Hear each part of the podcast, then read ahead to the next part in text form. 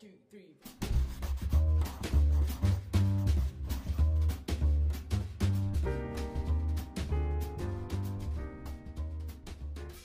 So when I get a JD, what do I do with it?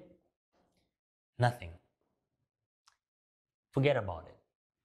When a client gives you the JD, tell them just to manage expectations. Tell them that JD is for us is nice to have. It's not a must-have because we all know a JD is just a wish list.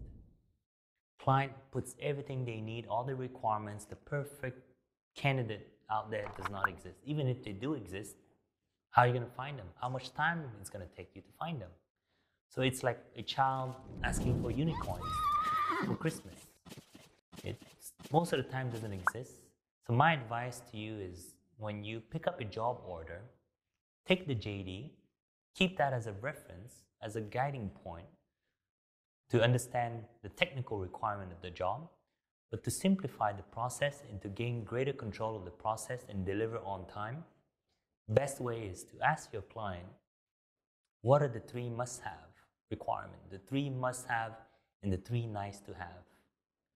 And number two, next step you got to do is making sure that the client agrees with you. They'll agree to meet the candidate once those conditions are met. So that makes your job and their job easier.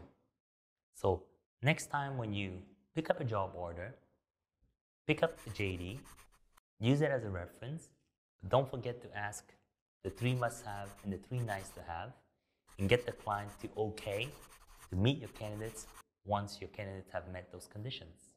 That's the easiest way. A one, two, three.